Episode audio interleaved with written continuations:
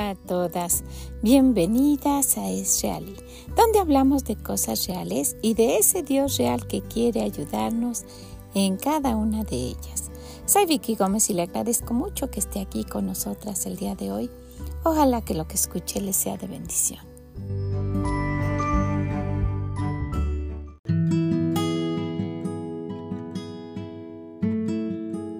Hay muchas cosas en la vida de nuestros hijos en las cuales debemos preocuparnos y ponerles límites. Y por otra parte, hay algo en lo cual no debe haber un límite. Y esto es en el orar por nuestros hijos en cada etapa de su vida. Gracias por acompañarnos en el podcast del día de hoy.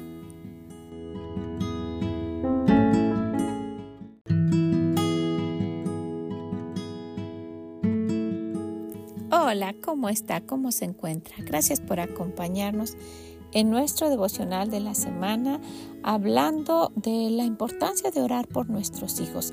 Y sí, sin duda es muy importante esa necesidad de cubrir esa necesidad de orar por aquellos que amamos y en este caso por nuestros hijos. Y quisiera que el día de hoy, ah, eh, como, como preámbulo a nuestro devocional habláramos de esto por un momentito. Sin duda es muy importante poner límites a nuestros hijos en cuanto a cosas que sabemos los van a dañar. Y hay otra situación en la cual no debemos poner ningún límite y eso es en el orar por nuestros hijos. Déjame le menciono algunas cosas para, para tener una idea y para estar alertas, porque sí es necesario, es importante, es, es importantísimo poner límites a nuestros hijos en diferentes ah, circunstancias y, y, quisiera que solo esto sea como algo que le, que le haga pensar un poquito y que usted que tiene una de las millones de situaciones con nuestros hijos. Usted ponga las que, se, las que sean, eh, se ajusten a lo que usted necesita con ellos. Entonces, solo por decir algo, necesitamos poner límites, por ejemplo, en en que sí e, exista una relación hermosa con nuestros hijos, pero un límite en donde ellos sepan que usted es la mamá, que exista un respeto hacia los padres en cuanto a cómo les hablan y cómo les obedecen, que exista un límite y eso es sano, es sano, que exista una hermosa relación, pero también que exista un respeto. ¿verdad? Otra cosa en la cual deberíamos poner límites, ponga límites en los horarios para llegar a casa.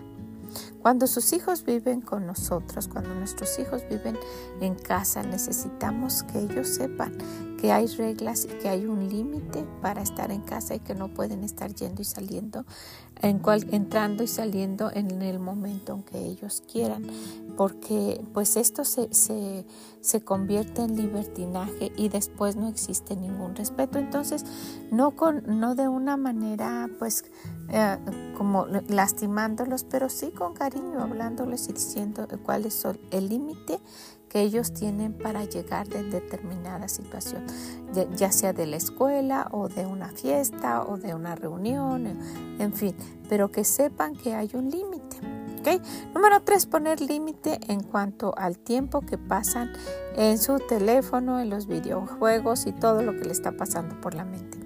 Es muy importante que usted cuide cuánto tiempo ellos pasan en eso, que no sean ellos los que decidan porque después no van a poder ah, contener porque se ha vuelto ya una adicción. ¿Verdad que sí? Hay otro límite de los muchísimos que pudiéramos decir. El límite en cuanto a las, eh, la relación de noviazgo los papás y, a, nosotros nos, nos funcionó de una manera eh, pues increíble el poner eh, límites en cuanto a, que no salgan juntos, en cuanto a qué tiempo están pasando y hablando y, cuando son novios los papás pues no que necesiten estar inmiscuyéndose en todo lo que sucede con ellos pero si ellos eh, están hablando no tienen por qué hablar cosas que los padres no puedan escuchar o que el chaperón haya un límite en cuanto a que ellos no puedan salir solos y, y, que muy, principalmente en estos tiempos, ¿verdad? Eso es lo más ridículo que se puede escuchar, pero lo más sano para nuestros hijos. Piénselo, ponga límites que les hagan, que les ayuden a ellos principalmente. Y número cinco, ponga límites en el trato que ellos tienen para con los demás, que ellos sepan que hay un límite, cómo deben tratar a las autoridades, al pastor, a, aún a sus amigos. Hay un límite de respeto que se debe seguir. Y mire, le comento esto porque hay una historia, hay una historia en la palabra de Dios que nos muestra que un hombre no hizo esto cuanto a sus hijos y pues después él tuvo, tuvo unas consecuencias muy tristes de parte de Dios. Y este era Eli, usted se recuerda de él en el libro de Samuel, primera de Samuel capítulo 2 y el versículo 30. Por tanto Jehová, el Dios de Israel, dice, yo había dicho que tu casa y la casa de tu padre andarían delante de mí perpetuamente.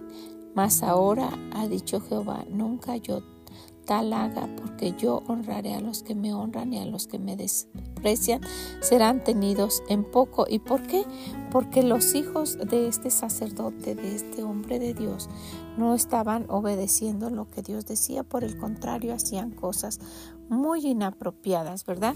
Y vemos más adelante que eh, en el versículo 33 el, varón de los tuyos que yo no que yo no corte de mi altar será para consumir tus ojos y llenar tu alma de dolor y toda la nación de tu casa, todos los nacidos de tu casa morirán en la edad viril. Esto era muy trágico y te será por señal esto porque acontecerá que tus dos hijos, Ofni y Fines, ambos morirán en el mismo día, en un día.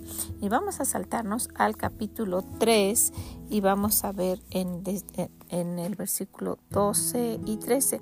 Aquel día yo cumpliré contra Elí todas las cosas que he dicho sobre tu casa desde el principio hasta el fin y le mostraré que yo juzgaré su casa para siempre por la iniquidad que él sabe porque sus hijos han blasfemado a Dios y Él no les ha estorbado. Miren cómo menciona aquí el Señor. Quiere que estorbar como alguien que se pone enfrente y le dice, tú no pasas aquí, tú no sales así. Eh, hay un límite de, de, cómo una señorita debe comportarse y tú te estás sobrepasando y eso no es correcto. Debemos estorbarles a nuestros hijos, dice el Señor. Porque miren cómo trataba Elí a sus hijos, dice. Pero Elí, esto está en el capítulo 2 y el versículo 22. Vamos a ir un poco atrás para ver esto. Pero Elí era muy viejo y oía de todo lo que sus hijos hacían con todo Israel y cómo dormían con las mujeres que velaban a la puerta del tabernáculo de reunión. Y les dijo, ¿por qué hacéis cosas semejantes? Porque yo oigo de todo este pueblo vuestros malos procederes. No, hijos míos, porque no es buena fama la que yo oigo, pues hacéis pecar al pueblo de Jehová. Imagínense, eso era lo que él les, les decía no los, no los disciplinó desde pequeños, no los, no los animaba a hacer las cosas bien, pero con disciplina, no. Era de esa manera y Dios pues castigó ese comportamiento de sus hijos y los dos murieron el mismo día y pues también el papá tuvo, tuvo una, una muerte pues trágica. Entonces pues es, es, es muy triste que haya papás que, que no ayuden a sus hijos siendo alguien que dirija, sino que les permite que hagan lo que quieren y, el Señor estrictamente dice que iba a quitarles la vida por el hecho de que su papá sabía cómo se estaban comportando y no les estorbó. Y le mostraré, dice en el versículo 3, 13 del capítulo 3, y le mostraré que yo juzgaré su casa para siempre por la iniquidad que él sabe, pues sus hijos han blasfemado a Dios y él no les ha estorbado. Y bueno, pues vamos a darnos cuenta que nuestros hijos necesitan límites, que uno les estorbe y les diga de aquí no puedes pasar. ¿Verdad que sí?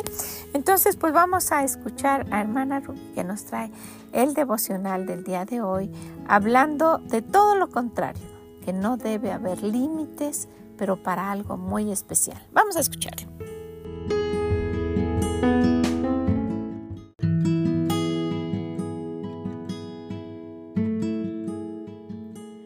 Dios les bendiga. Mi nombre es Ruby Batres.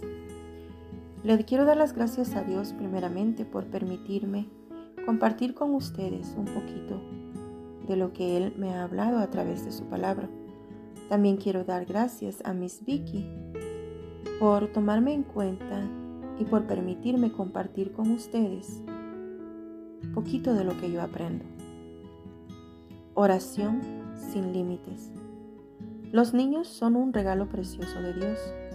Él nos ha permitido ser madres al darnos hijos para que los criemos, eduquemos y los guiemos por el camino correcto. Nuestros hijos le pertenecen a Él y Dios con su gran amor y misericordia nos lo ha dado por un cierto tiempo. Como madres tenemos el privilegio y responsabilidad de cuidar de orar por su protección y seguridad de todo lo que ellos van a enfrentar a lo largo de sus vidas. A medida que pasa el tiempo, todo va cambiando y vemos cómo han cambiado las cosas y el mundo ha evolucionado muy rápido. Se ha desbordado el pecado. Los peligros para nuestros hijos son más propensos que quizá en nuestros tiempos. Hay demasiada maldad en el mundo, en ese mundo donde vivimos y el que enfrentan nuestros hijos a diario. Hay muchas razones por las que debemos orar por nuestros hijos. Como madres, no debemos de cansarnos de orar por ellos. La oración es pedir. Y el Señor nos dice en su palabra y en muchos pasajes de la Biblia, nos dice que le pidamos tenemos el ejemplo de Ana, madre de Samuel. En Primera de Samuel, capítulo 1, versículo 9 al 12, nos dice, Y se levantó Ana después que hubo comido y bebido en Silo. Y mientras el sacerdote Elí estaba sentado en una silla junto a un pilar del templo de Jehová, ella, con amargura de alma, oró a Jehová y lloró abundantemente. E hizo voto diciendo, Jehová de los ejércitos, si te dignares mirar a la aflicción de tu sierva, y te acordares de mí, y no te olvidares de tu sierva, sino que dieres a tu sierva un hijo varón, yo le dedicaré a Jehová todos los días de su vida y no pasará navaja sobre su cabeza. Mientras ella oraba largamente delante de Jehová, Elí estaba observando la boca de ella. Ana oraba largamente, o sea, que por mucho tiempo, por un hijo, y Dios se lo concedió. Ana puso en práctica lo que el Señor nos dice en Mateo 7, versículos 7 y 8. Pedid y se os dará. Buscad y hallaréis. Llamad y se os abrirá. Porque todo aquel que pide, recibe. Y el que busca, halla. Y al que llama, se le abrirá. Mateo 21, 22. Y todo lo que pidieres en oración, creyendo, lo recibiréis. Juan 14, 14. Si algo pidieres en mi nombre, yo lo haré. Juan 16, 24. Hasta ahora nada habéis pedido en mi nombre. Pedid y recibiréis, para que vuestro gozo sea cumplido. Primera de Tesalonicenses 5, 17. Orad sin cesar. Como podemos ver, hay muchos versículos donde el Señor nos dice que le pidamos. Estos son solo algunos. Orar es pedir. Pidamos por nuestros hijos, orémosle al Señor, porque cuide de ellos todo el tiempo. Oremos por la salvación de nuestros hijos, porque Dios obre en sus corazones y puedan ellos gozar también de la salvación que ha dado a nosotras. Como madre, oro mucho porque Dios traiga a mi hijo a sus caminos. Oremos porque cuando nazcan crezcan sanos y fuertes. Oremos cuando aún no han nacido, cuando ya los tenemos en el vientre. Oremos cuando son unos niños y empiezan a conocer la vida, cuando empiezan a conocer este mundo en el que vivimos.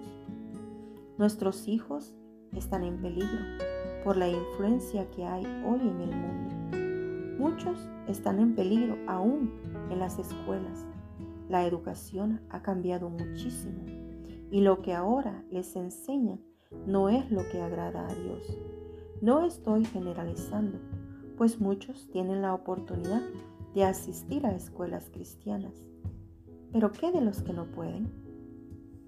A principios del año 2023 recibí por correo el periódico del condado donde vivo y cuando lo leí podía ver todos los cambios que iban a hacer en la educación de nuestros hijos y me dio mucho temor de pensar qué sería lo que les enseñarían a nuestros hijos en la escuela. Ahora se pueden ver niños que están teniendo problemas de identidad y muchas cosas más. Oremos para que nuestros hijos tengan una adolescencia en los caminos del Señor, porque Dios los proteja de tener malas amistades, que les dé sabiduría para que tomen las decisiones correctas. Oremos por sus esposos y esposas, porque cada uno una sus vidas a personas temerosas y que amen a Dios, personas que quieran estar en los caminos de Dios, para que juntos puedan procrear hijos con un corazón que ame a Dios. Oremos porque ya siendo adulto, Dios los use y los conserve en sus caminos, que los cuide de las tentaciones y les dé sabiduría, para que puedan guiar a las siguientes generaciones por el camino correcto, el camino de Dios.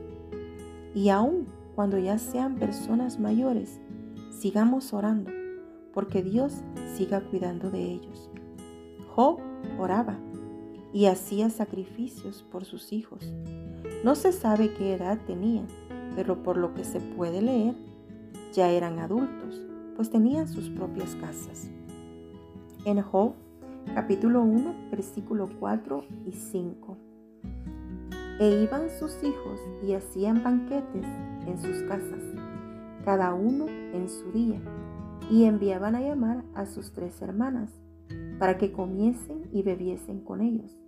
Y acontecía que habiendo pasado el turno de los días del convite, Job enviaba y los santificaba, y se levantaba de mañana y ofrecía holocaustos conforme al número de todos ellos, porque decía Job, quizá habrán pecado mis hijos y habrán blasfemado contra Dios en sus corazones.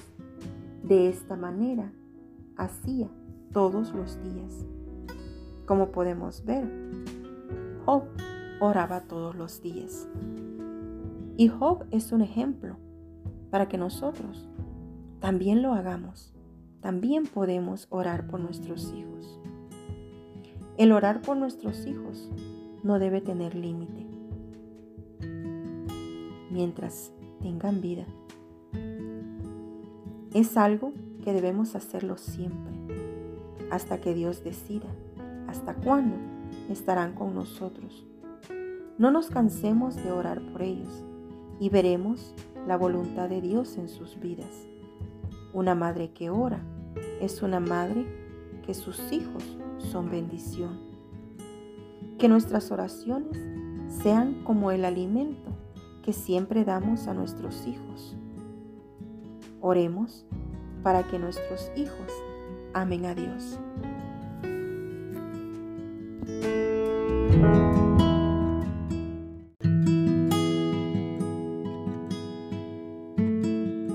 Muchas gracias hermana Rubí por darnos una guía que podemos seguir para orar por nuestros hijos. No importa la edad, desde los más pequeñitos hasta aquellos que ya se hayan ido de casa. Muchas gracias a usted, hermana Rubí, y a ustedes que nos estuvieron escuchando el día de hoy. Que el Señor les bendiga grande, grandemente y nos escuchamos en la próxima. Bye bye.